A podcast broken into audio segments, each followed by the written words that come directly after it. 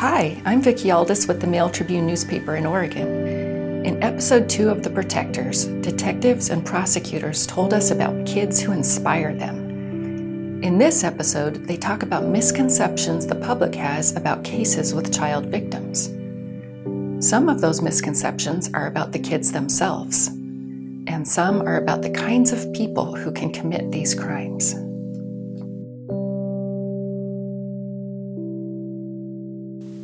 Movies and TV shows about crime have always been popular. Lately, there's been a boom in shows about forensic science. There's Forensic Files. There's CSI, Crime Scene Investigation, and its various spin offs, like CSI Miami. In these shows, forensic scientists find DNA, test bullets in ballistics labs, and hack computers to find evidence. The popularity of forensic science shows has created something people in law enforcement call the CSI effect. Prosecutor Terry Smith Norton says some people think that every case comes with a load of forensic evidence. Um, what would be nice, I think, is um, if people realized that, um, I guess, the reality of, of trials that we deal with, it, it's not like TV. Um, it's not CSI, and I think we struggle against that effect um, because jurors expect now that I, have had in jury selection jurors say that they didn't think they could convict unless you had video of the actual crime occurring. Well, that's not going to happen in sexual abuse. Um, generally, they're delayed disclosures. We're not going to have a lot of uh, DNA evidence. If I mean, it's a rare case where we have that, and so it would. I think it would be nice if if we could educate the public in some way to realize that and that the way that the law is structured and, and we go through this with jurors is that there's a jury instruction that says the testimony of any witness that you believe is sufficient to resolve any fact that's in dispute at the trial. But i think because our, our society is more uh, technologically centered and that's what jurors expect especially when they watch tv that it's very hard um, to get convictions in these cases because you know the defense can get up there and say, well, you know, you, you have to have doubt. This is a he said, she said. You know, how can you make a decision? But we do that every day in our lives. I mean, we have we have people telling us two different things, and we have to use what we know, what skills we've developed as adults, to decide, you know, what's more credible. We do it all the time, and and that's what they have to do in court. And I don't think people realize that. I think they're wanting us to have the video and the DNA. Mm-hmm. And so that that's a frustration and, and that's a difficulty doing this caseload is that we rarely have those things. Detective Diane Sandler says she also sees the CSI effect. Um, I believe that there's just in our society, um, we, ha- we are now in a CSI society where evidence is king, you need DNA evidence and now electronic evidence. Everybody has a phone. And so juries want to believe that there is a mountain of evidence that exists. And a lot of times in this caseload, what exists is the victim's statement. This is what happened to me. They come forward years after the fact, so DNA usually isn't a piece of the case. Um, and other types of evidence just aren't there. So we do have a couple tricks, if you will, up our sleeves that we do use. Um, and those are things that I just can't share with you because I don't want perpetrators to know what we do to, to glean evidence and to make our cases stronger. That doesn't mean detectives don't look for other ways to corroborate a victim's story. A kid might be able to describe an intimate detail of a sexual abuser's body. A kid might be able to describe a specific blanket or a bedroom where the abuse occurred. There might be evidence on a perpetrator's phone or computer. In physical abuse cases, detectives can take photographs of burns, bruises, and other injuries. A medical examine rape kit might reveal semen or other DNA sources. Doctors might find broken bones, internal injuries, or bleeding in the brain.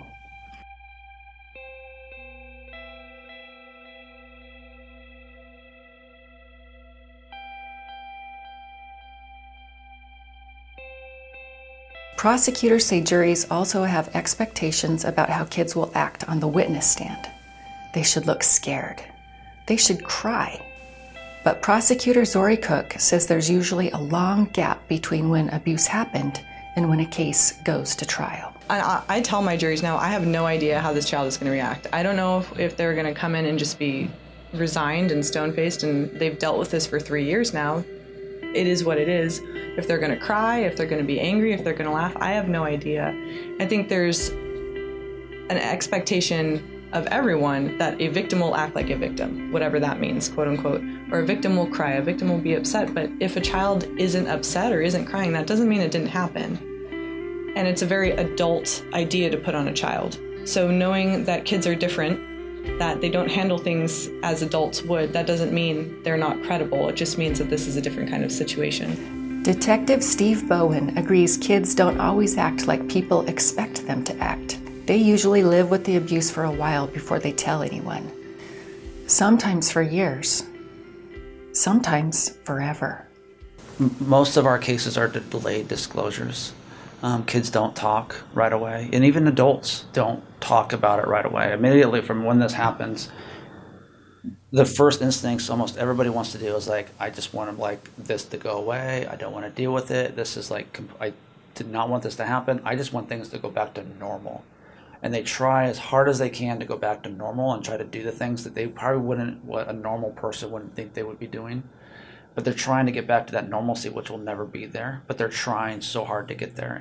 So the general public think oh just immediately once they are victimized they a person will come forward. When statistics have showed majority of kids do not come forward.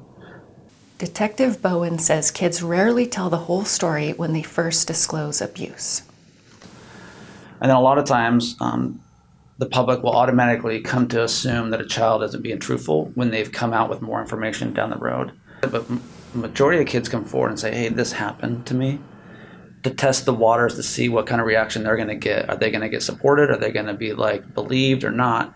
And they will start with some minor stuff just to see what happens. And then once they notice that they're being supportive, then kids will come forward with more information. Prosecutor Zori Cook also says kids tell their story in bits and pieces. It's something she wishes the public would realize.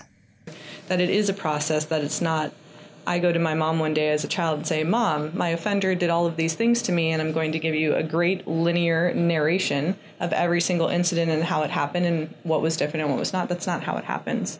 It's usually a child who's either knows that what's going on is wrong and immediately discloses, or it's years later and they're tired of the abuse. And so people say things like, well, why did you put up with it for that long? Why didn't you tell immediately? Well, I mean, look at adults. Adults who are sexually assaulted or physically assaulted don't immediately report either. Detective Steve Bowen says people don't understand how the average kid or adult reacts to sexual assault. And a lot of all people say, oh, well, if that's going to happen, they're going to fight back. Um, and that statistics show that's not true as well. The majority, I think it's over 70% of people that are victimized, um, they freeze. Detective Bowen says the instinct to freeze often kicks in automatically during threatening situations. Even police officers have to be trained how to react and take action when faced with danger. He says kids and adults aren't trained how to fight back when they're being sexually assaulted. It's just not something we do. And we don't train. I mean, let's be honest. Why would we train adults or kids? Okay, let's train on what you're going to do if you're going to be sexually assaulted. What would you do to make that a quicker thing to say, no, stop? When the majority of the time you don't get that. When we do warn kids to watch out for danger, we think about the stranger in a van who grabs a kid from a bus stop, or the creepy guy offering a piece of candy. But prosecutor Zori Cook says we're usually looking in the wrong place. You know, everybody talks about stranger danger. If we're talking about protecting kids, it's not so much stranger danger. It's you know the uncle, the brother. It's it's people that you know. Um, if you want to be really cognizant of child abuse, it's in your inner circle. And so if somebody comes to you, if a child comes to you and says, you know, neighbor or friend, somebody did something weird, or if they're acting strange, there's probably a reason. Um, don't just discount your child because you don't want to believe that bad things happen, because they do. Movies and TV have taught us that bad people look bad. They're sinister. They look mean.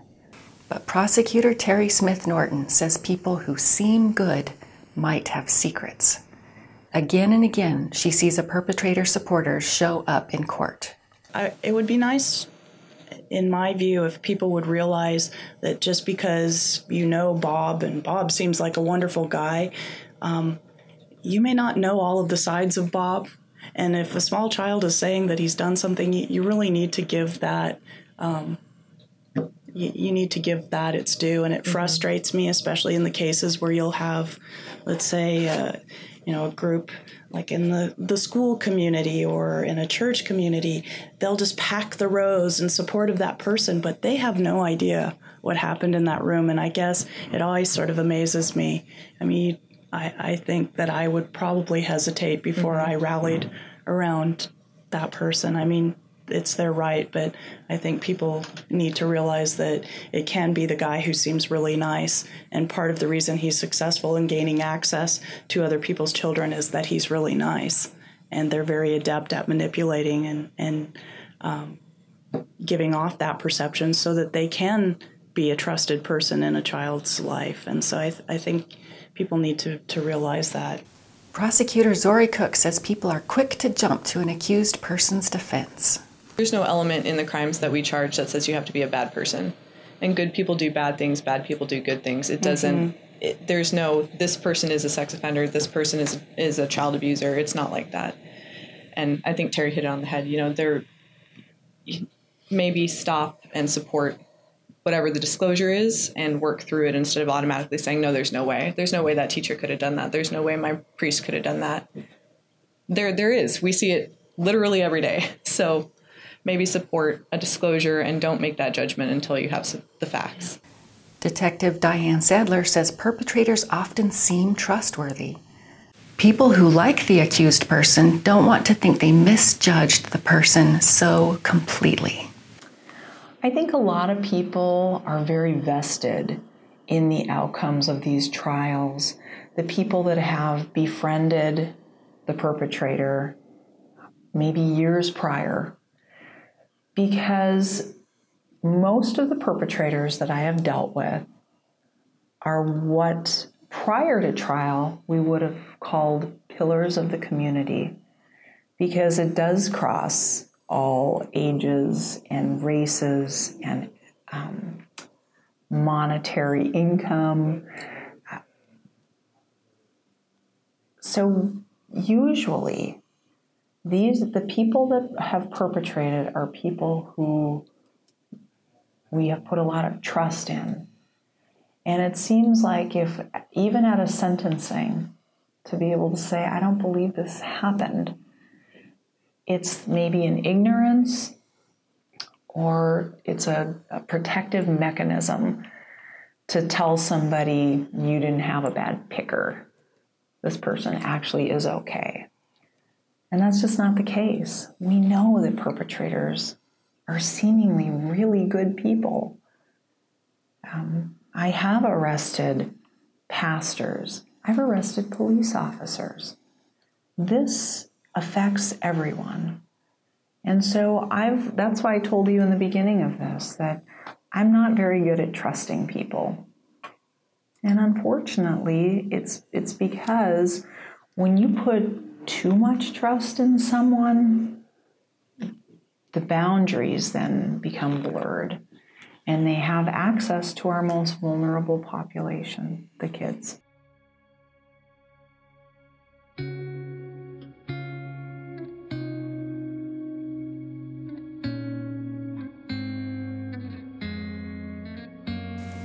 Detective Sandler says perpetrators target kids who are vulnerable. What I see, um, and it's not across the board, but in the majority of cases, is that there is an outpouring of support for the suspect in a case and very little support for the victim in a case, which sets up the ideal or the perfect storm, if you will, because perpetrators seek out kids that they believe are or that they think will not be believed. And so it just makes sense then that if they are believed by law enforcement and we go forward with a criminal case and the perpetrator is charged, and then there's an attempt to be brought to justice through a trial, um, that kid still is the kid that the perpetrator felt wouldn't be believed or supported. And that plays out. I can't tell you how many sentencings I've been to where half of the courtroom is full of people that stand up for and love the suspect in the case. And the victim sits with one friend or, or one relative on the other side. And that's sad to see. One thing we've noticed at the newspaper is that domestic violence cases involving adults outnumber child abuse cases. That seems strange, especially since kids are so small and vulnerable. I asked Detective Sandler why relatively few child abuse cases show up in court. Well, laws are different for adults versus children. There's a mandatory arrest law when adults get injured in an altercation with their loved ones, with the people that they live with. That's not the case. There's not a mandatory arrest law regarding children. So if a child is injured, if we can actually see visible injury, um, most of the time those cases are looked at as a parent disciplining their child. And in the state of Oregon, parents have the right to discipline their child. Now, the question that's posed to judges and juries is was this over discipline or was this too much? Um, I've had children that have had bruising from the top of their shoulders all the way down their backside and thought that would have been a great case and over discipline to the point of an assault, um, but the jury didn't think so. It might seem counterintuitive, but sexual abuse is sometimes easier to prove in court than physical abuse. Detective Sandler explains that. So I think um, physical abuse cases, I think, are much more difficult to prove than child sex abuse cases because the majority of child sex abuse cases have to do with age. And there's no denying that. So if a child is under the age of 12 and you have a 50 year old having sex with an 11 year old, we can't say whether or not that's um, not right or right it's against the law. There, there's no debating that. When you have a child that has bruises, um, it's the exact opposite. People have to say, well, is that actually abuse? Or was that a parent um, legally disciplining their child for something that they'd done? Detective Sandler says it's important to get kids to honestly describe the pain they felt from injuries. And for children, that can be a real scary place to be because they want to minimize what the perpetrator has done, because we know in all child abuse cases, whether it's sexual or physical, um, the perpetrators are people that they love and care about, and usually people that have direct control over the child. They're living in their house, they feed them their meals, they buy them their school clothes, and so the child will come in, and we have to remember the child still loves this person. That's not gone. So to be able to talk about an assault and not minimize can be very difficult. Because children also want to be strong. They want to go in and say, well, that really didn't hurt. But we need a child to say that it hurt. And there was substantial pain, not just that it hurt for a couple minutes and never hurt again. But we know um, from a child welfare perspective that kids are affected by that, sometimes forever. Um, not the bruising itself, but the emotional bruising that takes place. Prosecutors and detectives say the public has a lot of misconceptions about why some cases go to trial and why others end with a plea agreement. When a kid is severely injured and there's a mountain of evidence, an accused person might accept a plea offer, even if the offer is a years long prison sentence. Or the person might decide to roll the dice and go to trial. Detective Diane Sandler says the egregious cases often don't go to trial, but defense attorneys might recommend their clients fight if a case is in the gray area between discipline and abuse. Uh, the cases that go to trial are going to be the difficult cases, the ones where, you know, a good defense might be able to say, we feel like this was discipline, and we can prove that in court. And, you know, everybody that's sitting in that jury box has a history. And they all are sitting there thinking, wow, could that have been me? I've spanked my child. Could that be me? And so it really then becomes a, a tipping point. Is there enough bruising? Is there enough injury? Prosecutors sometimes get a bad rap for offering plea deals. But saving an emotionally fragile child from going through a grueling trial can be important. Or, if there isn't much forensic evidence, getting a person to enter a guilty plea is better than nothing. Prosecutor Terry Smith Norton says making a plea offer isn't a light decision. What I'd like people to understand is that we put a lot of time and thought into these cases. We don't make any kind of offer without the input of the families, of the children, and um, we have to discuss on these cases these offers with the district attorney in our county. And sometimes um, a plea bargain is made because we realize that this is going to be a really hard case to prevail on, and we'd rather come out with um, holding that person accountable on some level, that they register as a sex offender, that they get some time, that they're asked to do treatment.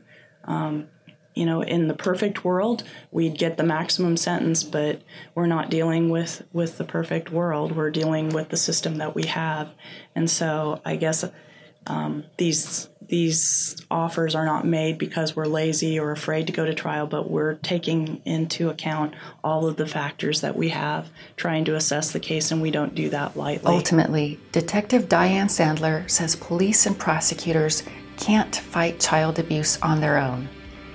Sure, most states have mandatory reporter laws. Teachers, doctors, and other professionals have to report suspected physical or sexual abuse of kids. But Detective Sandler wants everyone to take responsibility. If you see something, say something. Act like a mandatory reporter. Um, it's my hope that by the end of my career, everybody's a mandatory reporter. You see a kid that something's just not right, that you phone that in. And let the professionals sort through it and figure out if it's true or not true or if it needs to be investigated.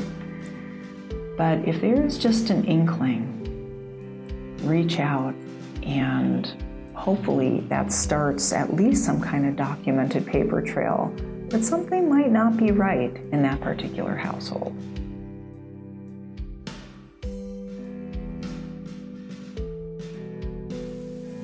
We'd like to thank the detectives and prosecutors who opened up to us about their jobs. Mail Tribune reporter Vicki Aldous and web editor Ryan Pfeil conducted the interviews for this series.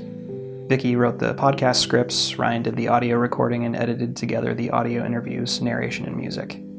Mail Tribune page designer Brian Fitzgerald created the podcast illustration for this series. Mail Tribune photographer Andy Atkinson shot the photos for the newspaper article version of the series. Mail Tribune editor Kathy Noah edited the newspaper articles. Vicki Aldous wrote the newspaper articles for that series. You can see all of those installments at mailtribune.com.